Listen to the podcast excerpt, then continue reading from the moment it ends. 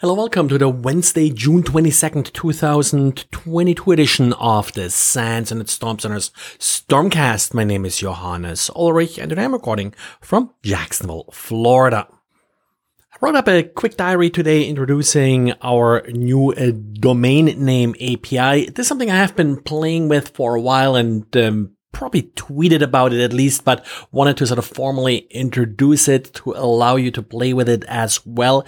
The idea is that it allows you to look up the age of a domain, basically. When was it first registered? Now, we don't always have the first registered date. We call it first seen date when it basically was added to our database. As a data source, we use data from registrars. We also use certificate transparency uh, logs and a couple other things. So give it a try, uh, see if it works for you. There are really uh, two API endpoints here. One allows you to look up uh, the first seen date for a particular particular domain. The second one allows you to look up all the domains that uh, were first seen on a particular day, but that only goes 30 days back. So this is kind of meant uh, for bulk lookups or imports for individual domains, uh, the first API that I mentioned that just returns DH. Still a bit work in progress. We also try to add some other data to uh, this domain information,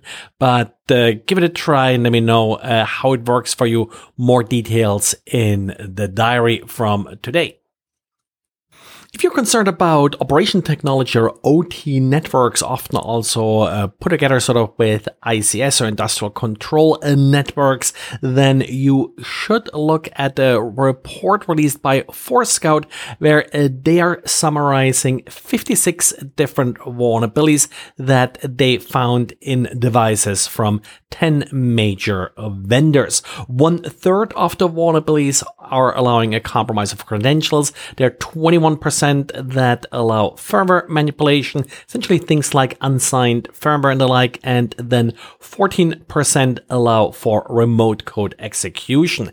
They're calling all of this sort of an examples of insecure by design issues, in part also uh, because many of these vulnerabilities are pretty straightforward and basic, like sort of things like default credentials, unsigned firmware, and then they also have uh, nine vulnerabilities related to unauthenticated protocols.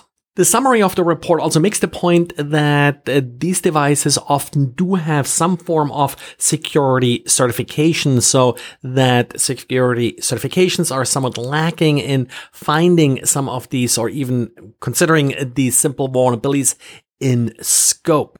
So no real surprise for many who have worked in OT for a while, sadly, and also a lot of, for example, passwords being transmitted across the network in the clear, use of telnet, even sometimes without authentication.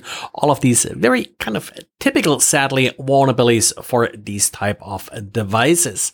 Now, Forescout did work uh, with respective vendors in order to address uh, these vulnerabilities and also did a coordinated release today, which sort of the result is this report.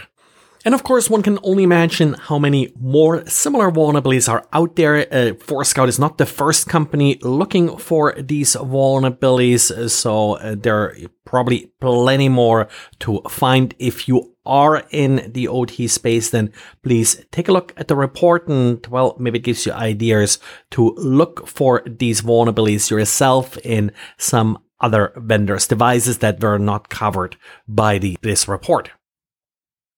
And if you got up early this morning, at least as far as uh, the US is uh, concerned, you may have noticed a fairly widespread outage with a Cloudflare this morning. Of course, that affect many different sites. Uh, so much of the internet these days is behind Cloudflare.